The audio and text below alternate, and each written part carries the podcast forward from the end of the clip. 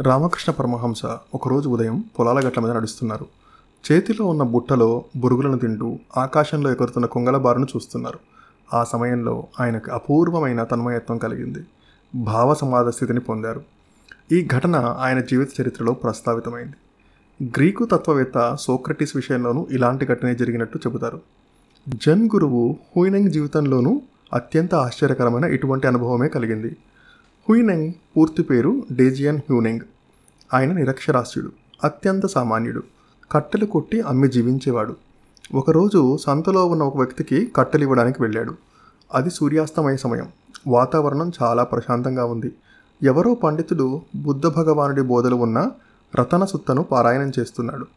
దానిలో కేవలం నాలుగు వాక్యాలు హుయినెంగ్ చెవిన పడ్డాయి.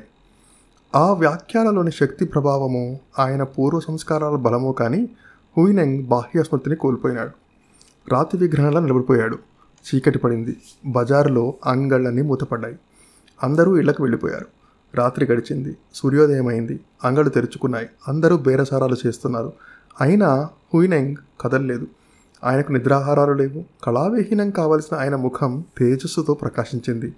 మెల్లమెల్లగా బాహ్య స్మృతి కలిగింది. ఆ రతన సుత్తను ఏళ్ళ తరబడి పారాయణం చేస్తున్న పండితుడు పండితుడిగానే మిగిలిపోయాడు.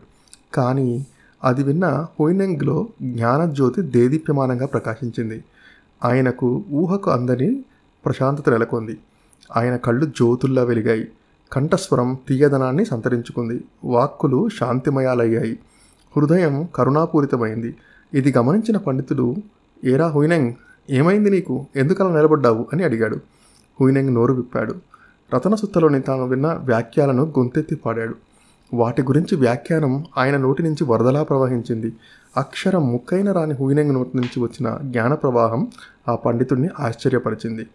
నువ్వు వెళ్ళి నా గురువు డైమన్ హెంగ్రన్ను కలువు అని సూచించాడు. అక్కడి నుంచి హుయినెంగ్ నేరుగా డైమన్ ఆశ్రమానికి వెళ్ళాడు. తనకు రతనసుత్త మొత్తం బోధించాలని శిష్యునిగా చేసుకోవాలని అడిగాడు. దక్షిణ ప్రాంతానికి చెందిన అనాగరికుడివి నిన్ను నా శిష్యుడిగా చేసుకోవాలా అని మొదట ఎగతాళిగా మాట్లాడిన డైమన్ ఆ తర్వాత హుయినెంగ్ మాటలను వ్యాఖ్యానాన్ని విని ముగ్ధుడైపోయాడు. తన ఉత్తరాధికారిగా హువినెంగ్ని ప్రకటించాడు. ఈర్ష్యాపరుడు ఇది సహించలేక హుయినెంగ్కు హాని తలపెట్టారు. ఈ సంగతి డ్యామన్ గ్రహించాడు.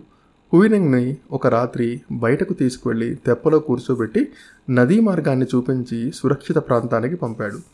అర్హులకు జ్ఞానబోధ చేయాలని సలహా ఇచ్చాడు. సురక్షిత ప్రాంతానికి చేరిన హుయినెంగ్ ఆకస్మిక జ్ఞానోదయం అనే విధానాన్ని ప్రబోధించారు. హుయినెంగ్కి హాని చేయదలిచిన హ్యూమింగ్ చివరకు ఆయన అనుచరుడయ్యాడు అనుంగు శిష్యుడయ్యాడు. టాయు పర్వతం మీద ఆశ్రమం ఏర్పాటు చేసిన హుయినెంగ్ తన డెబ్భై రెండవ సంవత్సరంలో వందలాది శిష్యుల కన్నీటి విడుకోలు మధ్య తనవు చాలించాడు.